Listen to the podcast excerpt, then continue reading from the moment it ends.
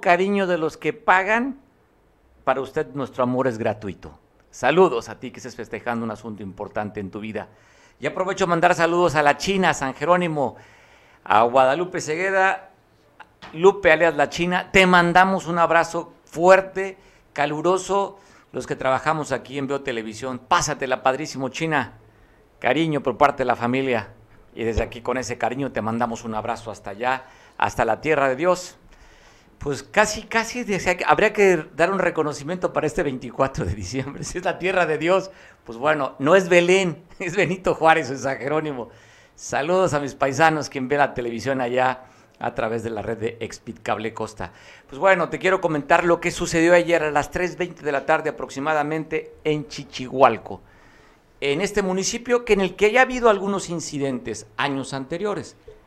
Le ha bajado, usted recordará, los desplazados, hablaban más de 300, 800 desplazados, después que se diera un enfrentamiento, un ataque entre un grupo delincuencial que comanda allí el cartel del sur, Isaac Navarrete, contra el de los Tlacos uno que un grupo delincuencial muy de moda y que tiene mucho crecimiento en el estado, los Tlacos. Pues allá este sitio, en Leonardo Bravo, en Chichihualco, el día de ayer, de acuerdo a los reportes, estaba circulando 16 elementos de la policía del estado en dos camionetas. Ubicaron a una camioneta Nissan blanca con dos sujetos que llevaban estos dos armas. Los detuvieron, hicieron la parada, los corretearon, los detuvieron. Más adelante ya con los detenidos, la camioneta, las dos personas y el armamento, pues encontraron que llegaron un refuerzo, hablan de más de 100 elementos de este cartel del sur y les quitaron, dicen, le rescataron, o sea, ¿cómo es que rescataron? pues bueno, le quitaron a los detenidos, a la camioneta y las armas a la policía del estado, Así recordará usted el caso de Ovidio. Pues bueno, algo similar. Así como el Culiacanazo, acá fue el Chichihualcazo. Saludo hasta Chilpancingo, la capital del estado, nuestro amigo José Navamoso. Pues él tiene más de cerca el pulso de lo que sucedió el día de ayer. José, ¿cómo estás? Buena tarde. Gracias por tomar la llamada, José. Eh, saludo con mucho gusto. Muy buenas tardes. Pues comentarte, ayer se dio a, a conocer que después de las 3 de la tarde elementos de la policía del estado habían detenido a dos presuntos integrantes de un grupo delictivo que opera en la sierra de Guerrero. Eh, este corredor que tiene que abarca diversos municipios de la sierra, entre ellos Leonardo Bravo, Chichigualco, Eleodoro Castillo, y que ha, ha tenido una gran presencia en diversos municipios de la zona centro y norte del estado de Guerrero. De acuerdo a la información que ha, sobre todo, eh, se ha dado a conocer a través de los medios de comunicación de nuestro corresponsal que acudió a cubrir este evento, eh, se hablaba de un primero de un enfrentamiento entre elementos de la policía del estado con eh, integrantes de este grupo armado. Posteriormente se dio a conocer que habían detenido a dos presuntos integrantes a quienes les aseguraron una, armas de grueso calibre y que se hablaba de por lo menos 100 elementos o integrantes de este grupo criminal que pues retuvieron a los elementos de la policía del estado y liberaron a estos dos integrantes de este grupo criminal. Aunque hay que decirlo, Mario, hasta el momento eh, la Secretaría de Seguridad Pública no ha emitido ningún comunicado sobre esta situación, este hecho que se dio acá en el municipio de Leonardo Bravo eh, y que la cabecera municipal es Chichihualco. Oye, José, de acuerdo a, a donde estamos ubicando en este marco de referencia, tanto este, físico como de grupos delincuenciales, se estaría hablando que sería integrante del cartel del sur de Isaac Navarrete. Es pregunta. Fíjate que se, eh, es lo que se habla de un grupo criminal, por supuesto, pero hay que también comentarlo, el grupo de el cártel del sur prácticamente está desaparecido eh, a partir de esta confrontación que hubo por varios, algunos años entre con el grupo delictivo de los Tlacos. Entonces, quienes tienen la presencia o quienes tienen presencia eh, en la Sierra de Guerrero es precisamente el cártel de los Tlacos. El grupo de Isaac Navarrete prácticamente está desaparecido. De hecho, se conocía que Isaac Navarrete pues estaba eh, pues escondido en alguna comunidad del municipio de Leonardo Bravo. Y, posteriormente se ya han pasado ya eh, varios meses y no se sabe nada de quién fue líder de este grupo criminal que también tenía presencia en Chilpancingo y en algunos otros municipios de la zona centro del estado de Guerrero. Oye, recuerdo mucho Isaac Navarrete, recuerdo que eh, bloqueó la entrada de Chilpancingo de una manera diferente. Normalmente lo hacían en Parador del Marqués y él bloqueó hacia la entrada norte. Recuerdo esas imágenes inclusive, donde había mandado gente, supuestamente transportistas, ¿no? José, ¿recuerdas aquel evento? Fíjate que se, se conoció de ese evento, aunque él no participó en el bloqueo. Se habla de que este, él de alguna manera organizó a, transportistas, incluso a campesinos de la sierra de, de Guerrero, sobre todo de, del municipio de Leonardo Bravo, para bloquear por, por varias horas la autopista del Sol hasta que posteriormente ya estuvimos cubriendo ese evento, ya después de las 9, 10 de la noche, tuvo que intervenir el gobierno de Héctor Astudillo con elementos de la Policía del Estado, donde eh, detuvieron a cerca de 100 eh, personas que pues eh, obviamente hablaban de que eran transportistas, algunos otros eran campesinos que no sabían a qué venían, pero pues prácticamente los obligaron en aquel momento a estar bloqueando esta importante vía de comunicación y posteriormente eh, fue lo que se conoció, aunque Isaac Navarrete jamás apareció dio alguna entrevista eh, pública o que haya salido pues ante la opinión pública dando algún pronunciamiento. Siempre obviamente lo hacían de manera eh, anónima a través de cartulinas, de mantas y otro tipo de recursos que utilizan los grupos criminales.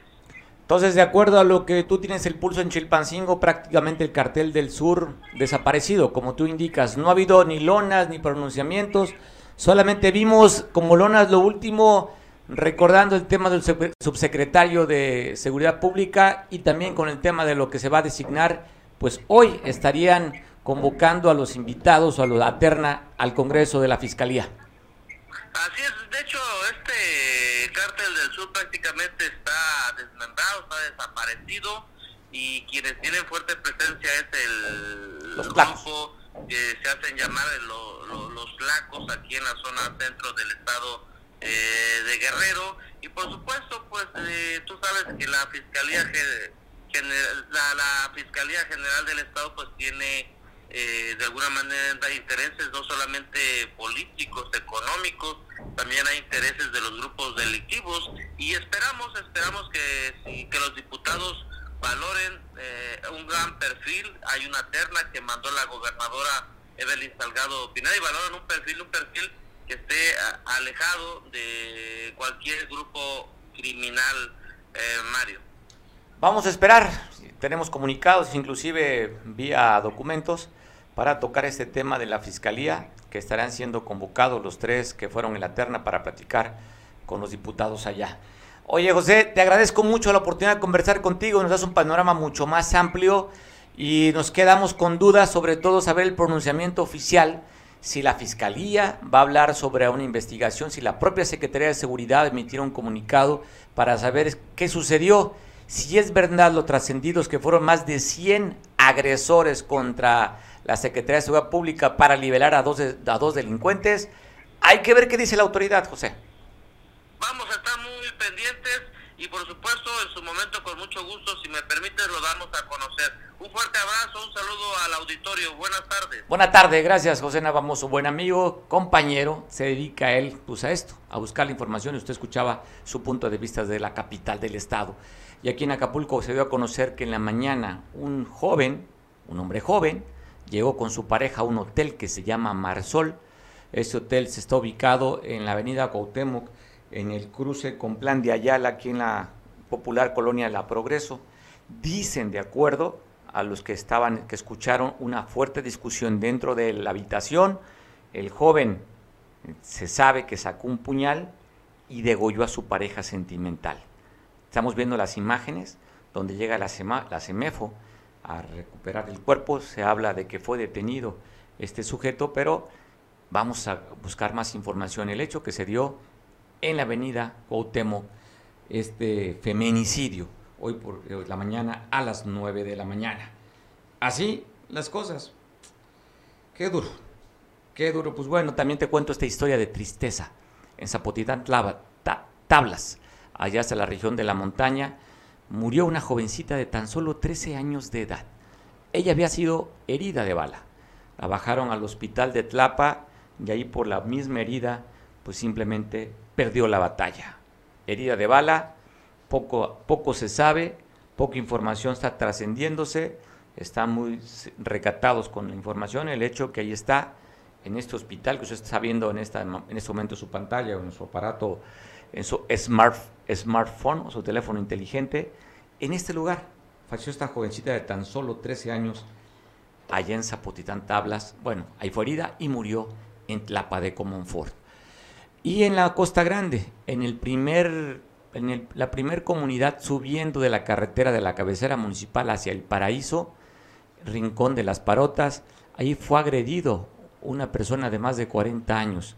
Se habla que cerca de las 11 de la noche recibió impactos de bala. El comisario bajó al hospital a trasladarlo en el Juventino, Rosa, Juventino, Hospital Juventino, allá en la cabecera municipal de Atoyac.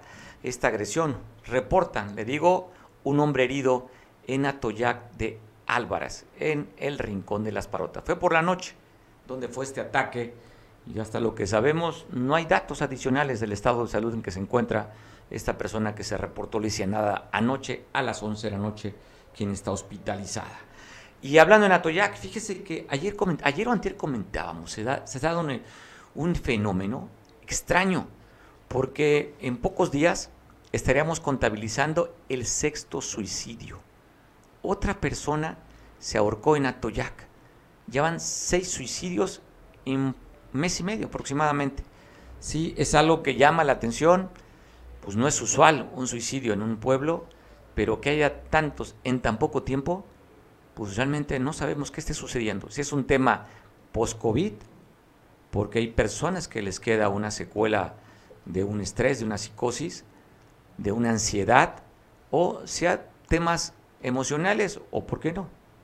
También tendría que ver temas económicos. Pero seis personas se han quitado la vida. Estamos viendo a la persona que buscó, como se dice, la puerta falsa para despedirse de esta vida que parecía ingrata y se fue a colgar en un árbol. Le digo, pues habría que ver las causas. Yo creo que sería interesante como un motivo de estudio, todo para psicólogos y psiquiatras, qué es lo que está pasando en Atoyac. Seis suicidios en poco tiempo, lo que sucede allá en Atoyac.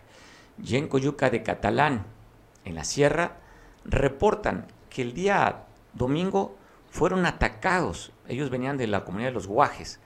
Traían, de acuerdo a lo que reportan los vecinos, una persona con trabajo de parto, una mujer embarazada. La bajaban al hospital para que la revisaran. Y en un punto conocido como el río, ahí los emboscaron. Afortunadamente traían con qué responder estas personas y repelieron el ataque. No hubo ningún lesionado ni víctimas, pero sí pudieron repeler el ataque de integrantes de la familia michoacana. Mandaron un comunicado el martes del evento que sucedió el domingo allá en Coyuca de Catalán. Te cuento también, están dando nombres de quiénes serían esos integrantes de este grupo delincuencial de la familia michoacana que tiene fuerte presencia ahí en la colindancia con Michoacán y con Guerrero, en esta región de la Tierra Caliente allá en este lugar, esta es la cabecera, en la cabecera municipal, pero el ataque se dio en la comunidad de los Guajes en el punto conocido como el río. Los vecinos que fueron agredidos están identificando como los agresores a dos, a dos familiares, Bueno, uno de ellos se llama Miguel Ávila Chávez y el otro se llama Betín Chávez, el famoso El Chino. Ellos son lugartenientes de Víctor Espino el Aguacatero y también el Chino Arriola, que son integrantes de esta célula criminal que están agrediendo y atacando desde ahí. Dice ya hace un año que están recibiendo ataques por parte de este grupo delincuencial en esta zona del estado, allá en la región de la Tierra Caliente. Las cosas, pues como son, así sucede. Y en un municipio también de Guerrero, ahí la policía del estado, policía municipal, Guardia Nacional y el ejército lograron incautar armas, tres armas de fuego. Este revólver 38 tipo especial fue asegurado con otros un cuerno de chivo, con una motocicleta también que no, que no tenía reporte de robo y otra arma, otra pistola también. Está súper que estamos viendo que están reportando como que incautaron. Esto fue allá en José Joaquín Herrera, en el municipio allá fue donde aseguraron estas tres armas y una motocicleta a la delincuencia organizada. Y en Chilpancingo te voy a pasar imágenes de este accidente que se dio por la mañana. Una camioneta perdió el control y se fue a estrellar ahí en la gasolinera que está en el parador del Marqués. Esta gasolinera que usted recordará donde hace pues 10 años perdiera la vida una persona al intentar cerrar las válvulas después del ataque de los jóvenes del, de Ayotzinapa pues bueno, en esa misma bomba, ahí se fue a impactar. La nota nos las comenta nuestro compañero Pablo Maldonado desde la capital del estado.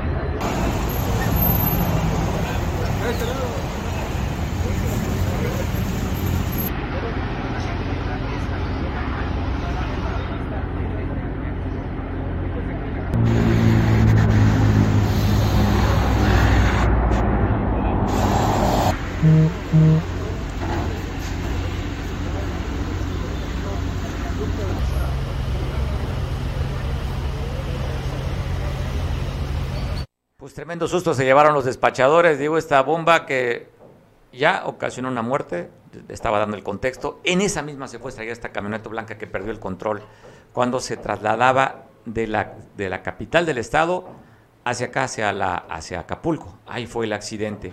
Hablando de choques también aquí en Acapulco, este impacto que se dio a este vehículo compacto, pues no sé si venía distraído o ahora ya sabe, creo que todos hemos cometido ese error de ir texteando, whatsappeando o también o alcoholizados en estas fechas, no sabemos, pero se distrajo, no vio que el camión estaba había hecho un alto, el tipo llegó a impactarse atrás de este acabús. Además le pongo como detalle, de acuerdo a los investigadores, los estudios, es que la mayor cantidad de accidentes automovilísticos ha rebasado el uso del celular más que el mismo alcohol. Así es que cuántas veces no hemos visto, y lo hemos hecho también, vamos en transitando, conduciendo el vehículo y se nos hace fácil o tomar foto, o estar mandando mensaje, o checando Facebook, o los jóvenes checando el Instagram, en fin, ahí vamos con distractores que no deberíamos porque estamos arriesgando y exponiendo nuestra propia vida. Bueno, este coche no frenó, y se impactó contra el acabús. Otro accidente, pero esto sucedió en la Costa Grande, allá en el municipio de Tecpan de Galeana. Daños materiales cuantiosos, afortunadamente, lo material se puede reponer. Pero afortunadamente le digo, no se reportan lesionados graves de este accidente que se dio. Se vieron involucrados el conductor Artemio de 36 años con el taxi marcado número 115 y este vehículo que manejaba Fino quien es originario de Tetitlán. Le digo, fuerte choque, pero solamente fue el susto y los daños materiales. Se está dando a conocer la detención del secretario técnico, escuche usted, ¿eh? secretario técnico de la Junta de Coordinación Política de la Cámara de Senadores, la Cámara Alta. Esta persona que está relacionada y gente muy cercana, muy, muy cercana a Ricardo Monreal, quien ve en la pantalla responde a nombre de José Manuel. ¿De qué lo acusan este exdiputado federal? Lo están acusando de asesinato, de un homicidio de un candidato a la alcaldía en una, en una población allá de Veracruz. Allá fue detenido, se encuentra siendo investigado y te voy a poner nada más como contexto, no sé si tendrá algo que ver. Tenemos un video de Ricardo Monreal en el que Ricardo Monreal fue a, Veracruz y manda un mensaje al gobernador Cuitlagua García. Y bueno, ahí se ve que hay una diferencia entre Ricardo Monreal y el gobernador. Coincidentemente, después de hace tres días que dio este comunicado Ricardo Monreal, detienen a una de la gente más cercana al senador Ricardo Monreal. Esto fue lo que dijo allí en Veracruz. De Pacho Viejo, Veracruz, en el que ayer, por orden del juez segundo de distrito, Alejandro Quijano, fueron liberados después de cuatro meses seis jóvenes acusados del ominoso delito de ultrajes a la autoridad.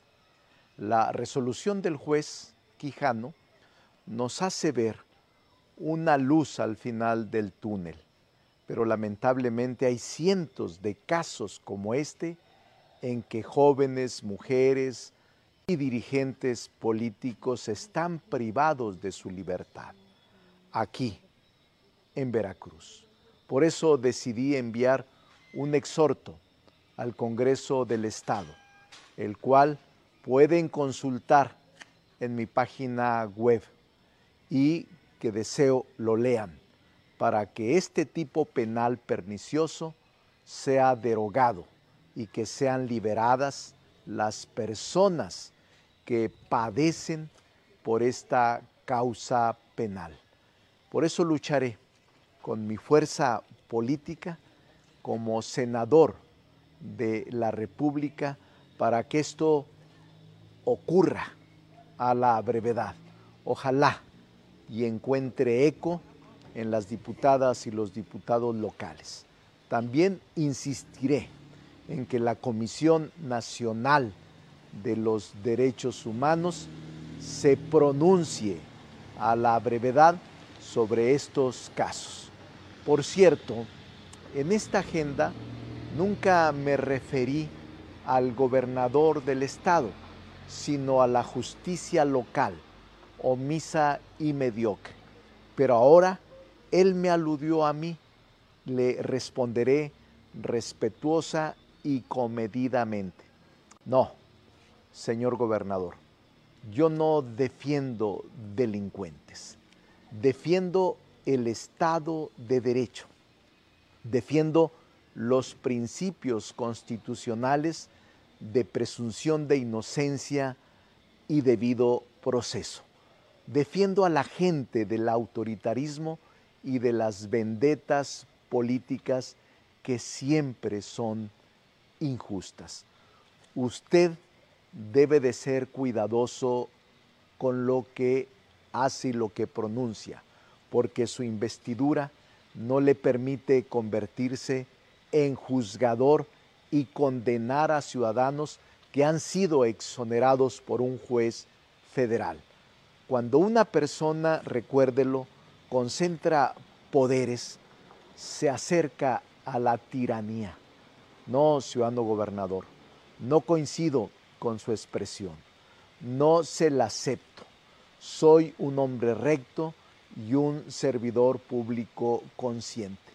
No formo parte de su corte de aplaudidores, le hago una sugerencia muy respetuosa, que quienes lo rodean y asesoran no actúen sin freno y que se haga aconsejar de buenas abogadas y abogados que aquí en Veracruz sobran, o por hombres y mujeres honorables de los que esta tierra extraordinaria está llena. Aquí estoy. He presentado el exhorto, me encanta Veracruz y hasta quizá vaya a la parroquia o al centro a caminar por esta bella ciudad. Ánimo, tenemos que estar juntos para poder lograr derogar esta y otras ominosas tipos penales y que la gente pueda ser libre y pueda estar tranquila viviendo aquí en Veracruz. Ánimo. Pues bueno, y aprovechar la próxima visita de Ricardo Monreal, no ir a la parroquia, sino ir al, al Centro de Represión Social para ver a su colaborador, a José Manuel. Dice el, el senador que no defiende a delincuentes. Están relacionando hombre cercanísimo, secretario técnico de la Junta de Acción Política del Senado, lo están acusando de homicidio. A ver qué dice Ricardo Monreal respecto a lo mismo, pegándole a Ricardo Monreal cuando le dice, yo no soy de su corte de aplaudidores, gobernador. Oiga, y el día de ayer, brinco la información, la cambio, a las 3.45 de la tarde aproximadamente en San Marcos, en la quinta, se da a conocer un asesinato. Atacaron a un individuo y lo mataron. Para que nos cuente lo que sucedió en la cabecera municipal de San Marcos, agradezco mucho a mi compañero Julio para que nos platique. Julio, ¿qué fue lo que pasó ayer a las 3.45 en la quinta? Buenas tardes, doctor. Eh, en la quinta sección se reportó eh, una ejecución de un hombre que eh, viajaba eh, hacia la zona norte del municipio eh, en un automóvil Volkswagen marca Jetta cuando fue eh, pues, acribillado ahí con armas de varios calibres. Según el reporte oficial, se encontraron casquillos de 38 Super, 45 y 9 milímetros en el lugar de los hechos. O sea, cuando menos se hablan de tres atacantes, Julio. Así es, con diferente calibre. Eh, el hombre eh, corresponde al nombre de Jorge Omar, de a- aproximadamente 28 años de edad. El reporte informa también que eh, fue llevado por sus familiares, no permitieron que el servicio forense lo levantara para hacer las diligencias de ley. Familiares se lo llevaron a su domicilio. Oye, ¿él es de la cabecera municipal?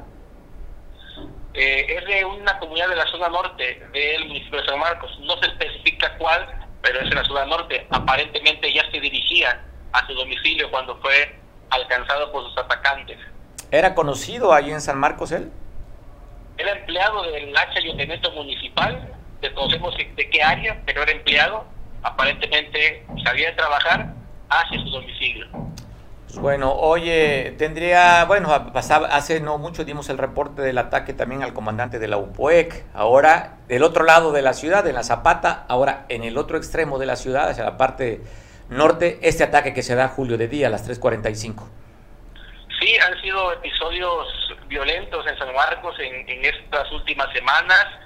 Eh, hasta el momento, pues no se ha ligado este esta ejecución a los otros eventos violentos, el asesinato del comandante Vicente Cuenca ni la balacera de las vigas. No hay ninguna línea de investigación que, que los ligue por el momento, pero sí han sido eventos muy violentos aquí en San Marcos en, en lo que va del mes de diciembre. Bueno, Julio, estamos al pendiente, en contacto, si hay alguna información adicional. Te mandamos un abrazo hasta allá, hasta la Puerta de Oro de entrada de la Costa Chica. Igualmente, un abrazo a todos.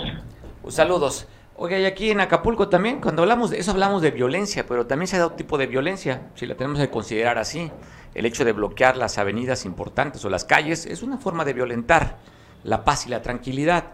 Ya lo sabe, pues hoy se aventaron un buen rato, no sé si ya se han levantado, yo creo que ya no se escucha tanto eh, el, el tema por aquí, porque donde estamos en la oficina de las instalaciones de Veo, pues por aquí es una forma también de eh, evitar la costera Miguel Alemán. Somos a una calle paralela a la costera Miguel Alemán, donde estamos instalados, y muy cerca de donde se dio el plan, este bloqueo, en el Asta Bandera. Allí fueron a bloquear trabajadores del ISPEC, pues pidiendo sus bonos, pidiendo lo que le están debiendo, y estuvieron pues gran parte de la mañana ocasionando un caos terrible, un caos vial. Estamos viendo las imágenes de estos señores bloqueando la avenida más importante de todo el estado. Ya lo habíamos comentado, ¿eh?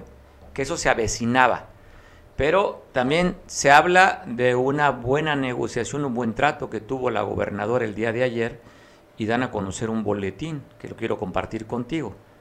Esto están diciendo sobre el tema de los pagos, porque hay gente que se le queda de ver el bono de sembrino, en fin, algunas, algunos logros que han conseguido y este comunicado circuló el día de ayer.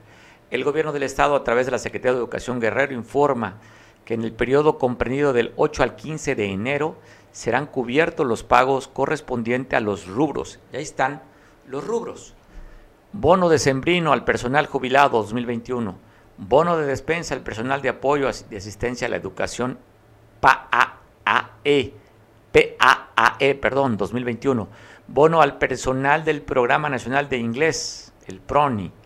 Asimismo, para el periodo que comprende del 23 al 30 de enero del siguiente año, se pagarán bono anual a personal homologado, primera y segunda parte, bono de sembrino a personal de Instituto Tecnológico, primera parte, reconocimiento al mérito administrativo Vicente Guerrero, nóminas extraordinarias pendientes por ajuste de pago, estímulo anual a personal de prepa abierta.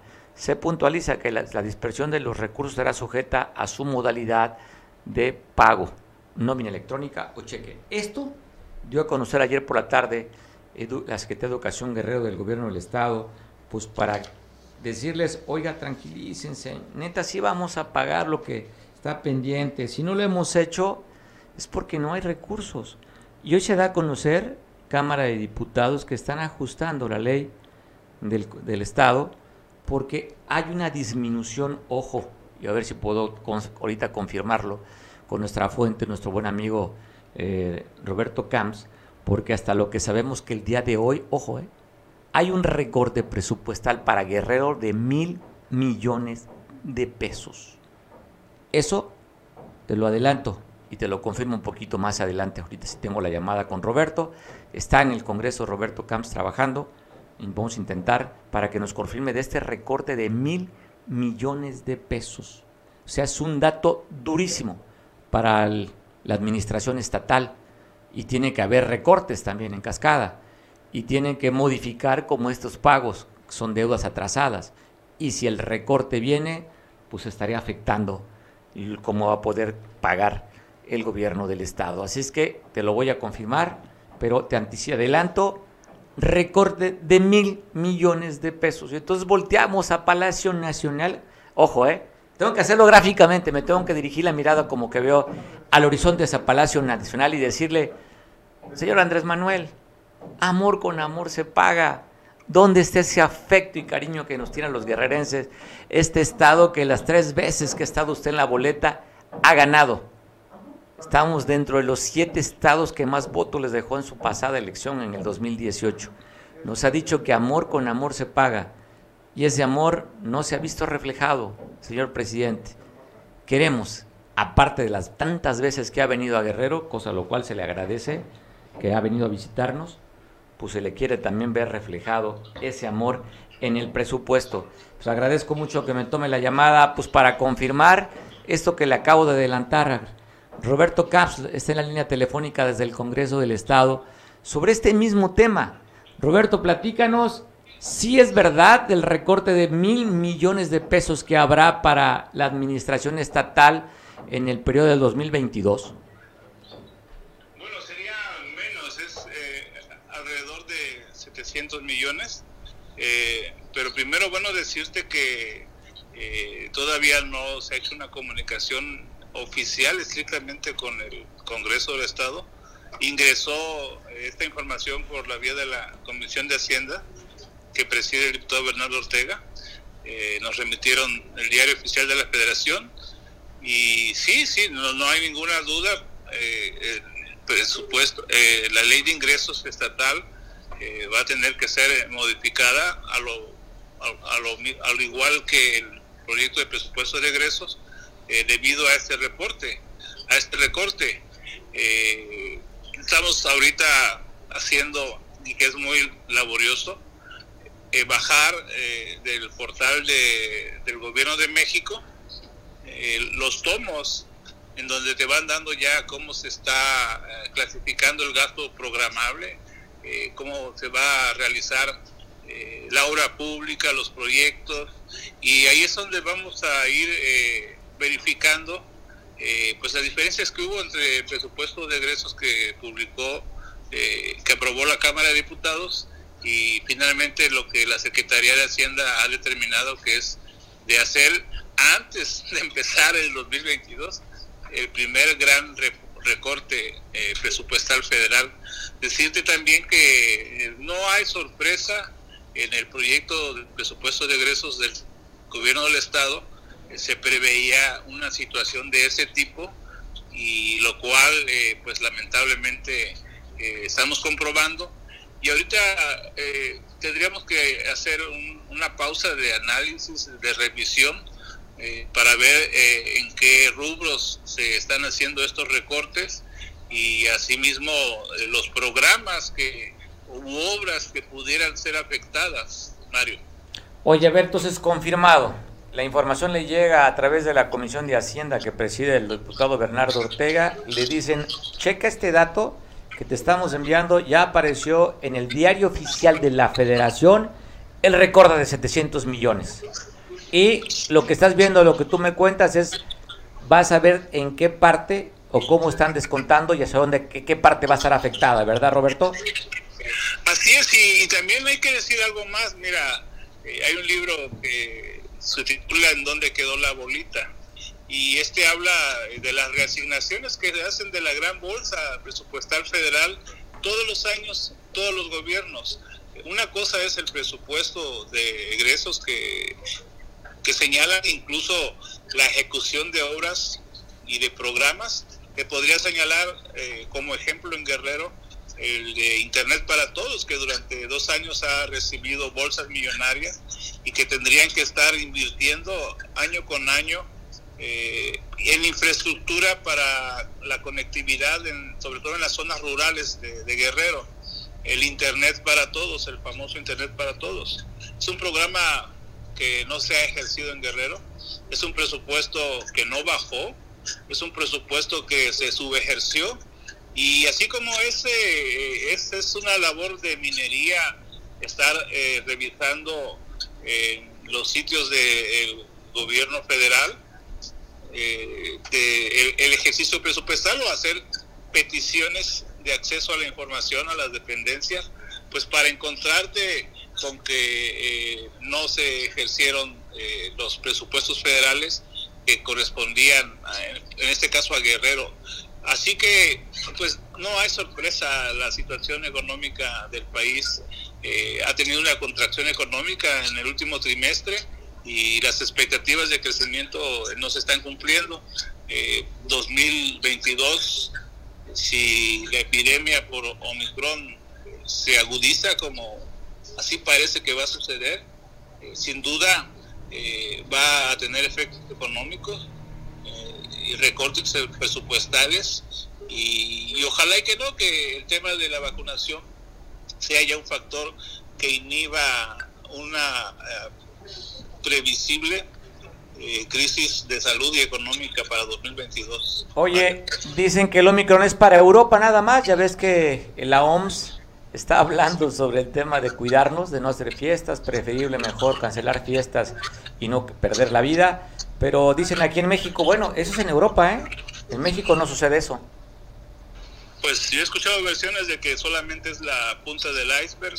Eh, hay que tomar en cuenta que no se están realizando pruebas. El mismo número de pruebas de diagnóstico en el país que se han cerrado los módulos de, de pruebas y que nos podría estar avanzando en, el anonimato, por llamarlo de alguna manera, la epidemia, y sobre todo eh, cuando no se siguen las reglas eh, que incluso se han dictado aquí. Recuerdas que el pasado domingo se celebró el Paseo del Pendón eh, con el riesgo natural para la salud y pues eh, no hay un seguimiento estricto ni hay una política pública en materia de salud para eh, eh, pues evitar un mayor riesgo ¿no? de contagios. No, pues bueno, ya sabes que siempre se había dicho que entre más pruebas se hicieran sería una forma de ir aislando los casos y México le apostó a la inmunidad de rebaño. Y bueno, ya, la historia la sabemos, ¿no? De que va a haber 3.000 muertos, 15 mil, 30, 60 mil muertos hay. Es catastrófica la cifra. La cifra que está reconociendo la Secretaría de Salud, andamos ya pegando los 300 mil muertos, pero hay un super... Oye, así como hay subejercicios, también hay un subconteo. Y ya, este, oye, Y lo que dice el registro civil, que casi duplica la cantidad de muertos. Pues sí, pero aquí en este caso, lo que estamos comentando del tema económico, del tema presupuestal, eh, sí eh, es preocupante que ya haya el primer recorte. Eh, no sé qué es lo que están viendo en el gobierno federal en la cuestión de la marcha de la economía para recortar esta gran bolsa, ¿no? Casi 700 millones de pesos en, a Guerrero, cuando es un estado que no ha sido favorecido con las grandes inversiones para el desarrollo del país, como si eh, lo han hecho con Oaxaca, Chiapas, Chiapas, Tabasco, Tabasco, con Yucatán, y, Quintana Roo. Creo que nos han dejado fuera del proyecto de desarrollo del país. Y el año pasado, al este año, perdón, al gobernador Héctor Astudillo le recortaron 1.400 millones de pesos. Eh, no le dieron recursos extraordinarios para atender la epidemia. él lo, tuvo que solventar con los propios y generar ese gran boquete de alrededor de 3.500 millones de pesos que le hereda a Evelyn Salgado. Hoy ella ha pedido un préstamo de más de 2 mil millones de pesos y le prestó el gobierno federal 750 millones de pesos para enfrentar eh, de inmediata, ¿no? El tema de los aguinaldos y los sueldos, pero está inmersa en, en una crisis económica el gobierno del Estado, lo que lleva a la gente a los bloqueos, a movilizarse, a protestar, a tomar calles y avenidas y pues no es nada agradable el panorama de, Guerrero en cuestión de, los dineros, Mario. Pues me parece interesante, ¿no? 700 millones de pesos estás confirmando a través de esta publicación que es el diario oficial de la Federación. Y lo que me llama la atención es que ustedes dicen, ya lo esperamos, ya los veíamos venir. Y si ya lo veían venir, ¿hay forma de reasignar el presupuesto, Roberto, que se tiene que autorizar en estas horas? Es es, que es inevitable, o sea, si tu ley de ingresos se te recorta, eh, tienes menos para gastar, incluso la propia ley de ingresos que llegó eh, ya no es, ya no contempla el mismo recurso y, como eh, bola de billar, ¿no? Va a impactar a, otros eh, programas, a la propia ley de ingresos se va a modificar, la de 2022, y el presupuesto de egresos se tendrán que hacer, pues lamentablemente, los recortes. Oye, ojalá que no importe, no impacte al área de comunicación social, Roberto. ya bastante mal ha ido a los medios de comunicación a lo largo de estos años recientes. Bueno, Roberto, y aprovechando, ¿qué sabes de la comparecencia de la terna? ¿Ya están compareciendo acá, con los diputados los, los tres que fueron mandados a la terna por parte de la gobernadora para que encabece la Fiscalía General del Estado?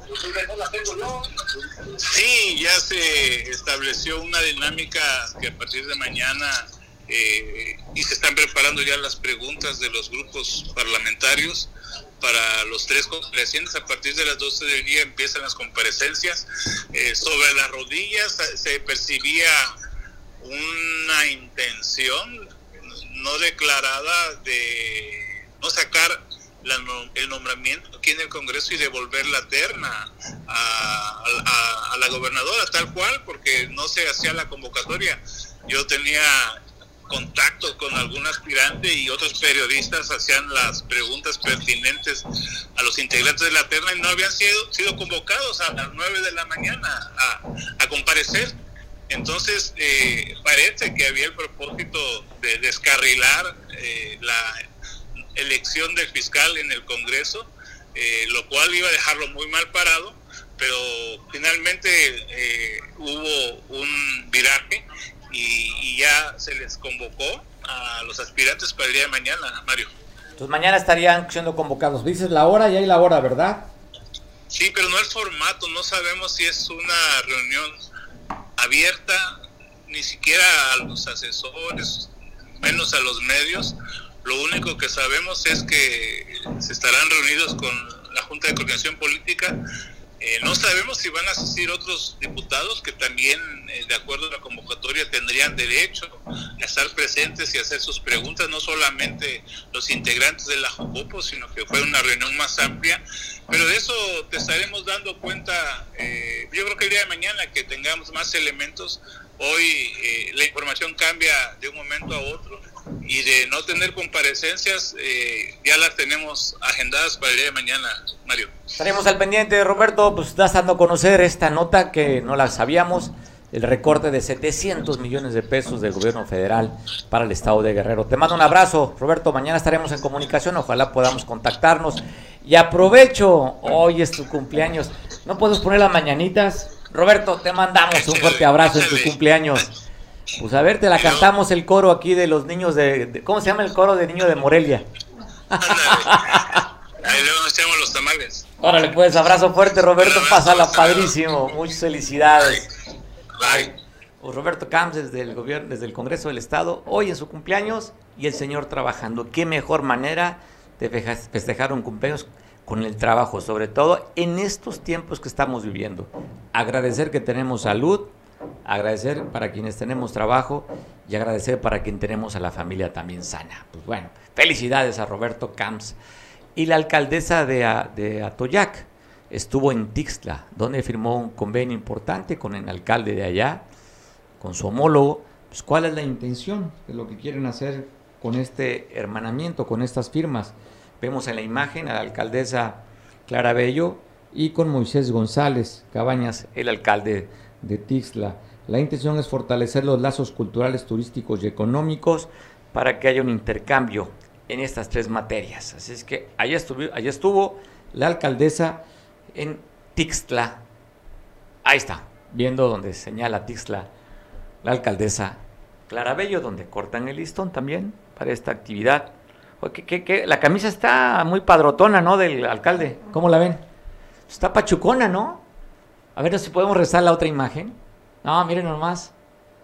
Muy Catrín. No, está pachuconcísima la camisa, además sacando pecho del alcalde. La otra, a ver, ponemos la otra imagen. Ahí está, ahí nomás.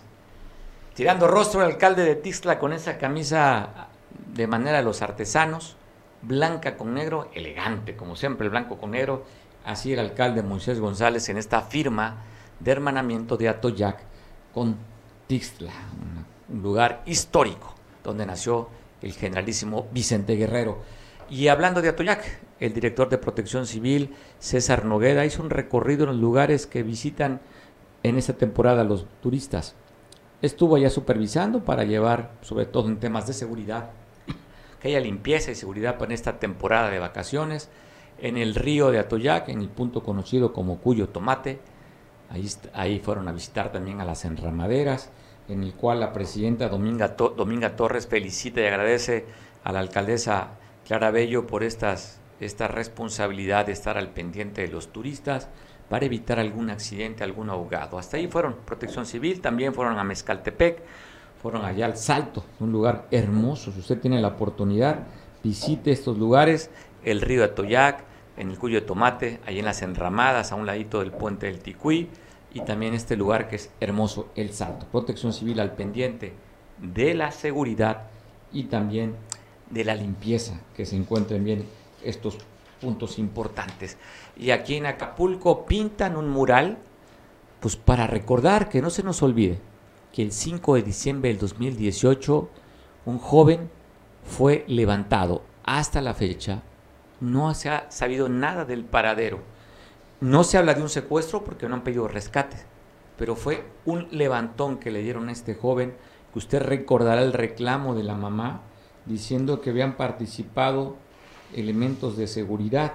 Socorro Gil, la mamá, pues ha estado reclamando después de, del 2018 que no aparece su hijo, a este joven Jonathan Guadalupe, en el que también dieron dos números telefónicos. Te doy uno de los dos, por si tú sabes algo sobre el paradero de este joven, el 74 44 57 1907.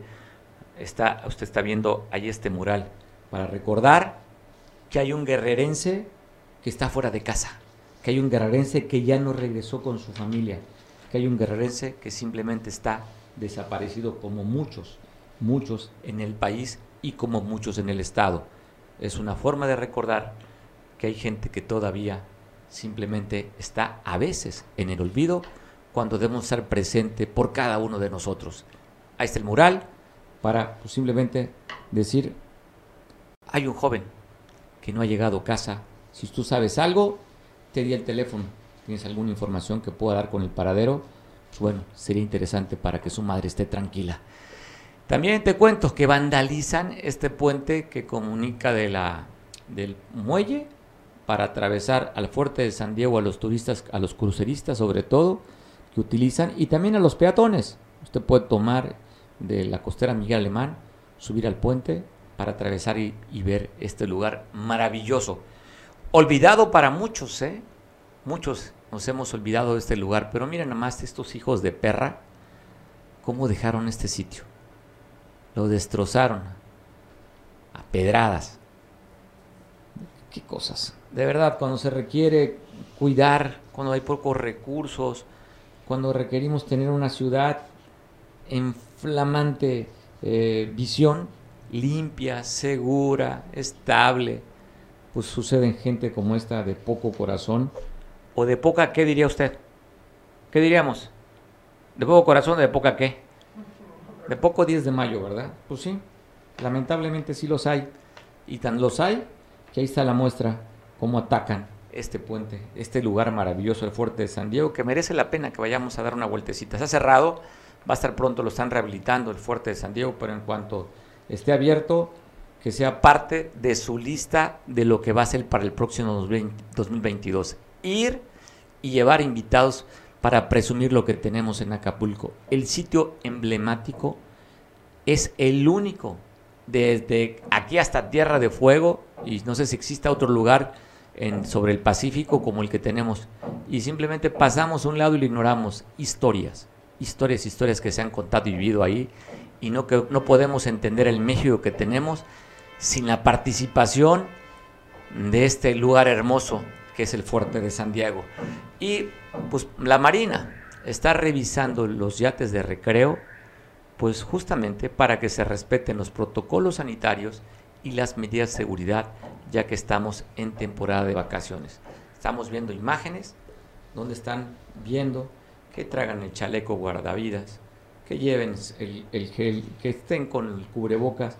Ahí está la Secretaría de Marina Armada de México, pues cuidando la salud y la seguridad de los turistas y los lugareños. Pues bueno, así, para recibir y esperar lo que es esta temporada vacacional. Pues me quisiera despedir con imágenes. ¿Tenemos imágenes ahí para divertirnos? ¿Sí? ¿La de cuál? Ok, vamos a ver. Sí, sí, sí. Oye, alguien dice, yo es mi trabajo, es bien aburrido voy a trabajar, ¿sabes qué pesado es? A ver si podemos tener la imagen del policía, que ya es viejita, pero merece la pena ver si la tenemos. Producción, man. ¿A quién le recuerda como aquel que, a ver Jesús, ponme este video? ¿A quién le recuerda? Pues bueno, si usted también en producción, improvisando un poco, porque sí, yo creo que tenemos, tenemos notas y pues sí, hay mucho que informar, pero también hay que entretenernos.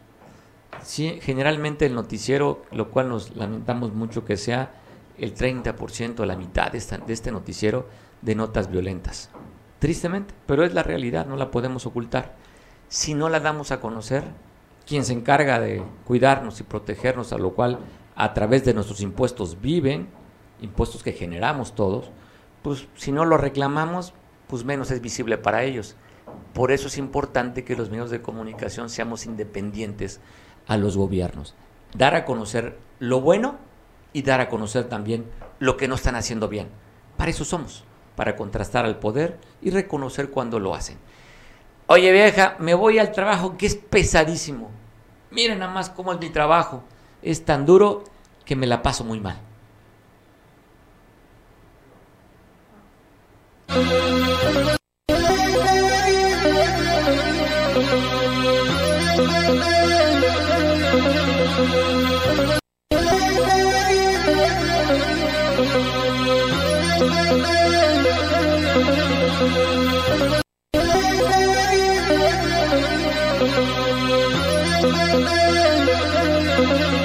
Parece formidable, ¿verdad? El señor pues, se para con una habilidad tremenda.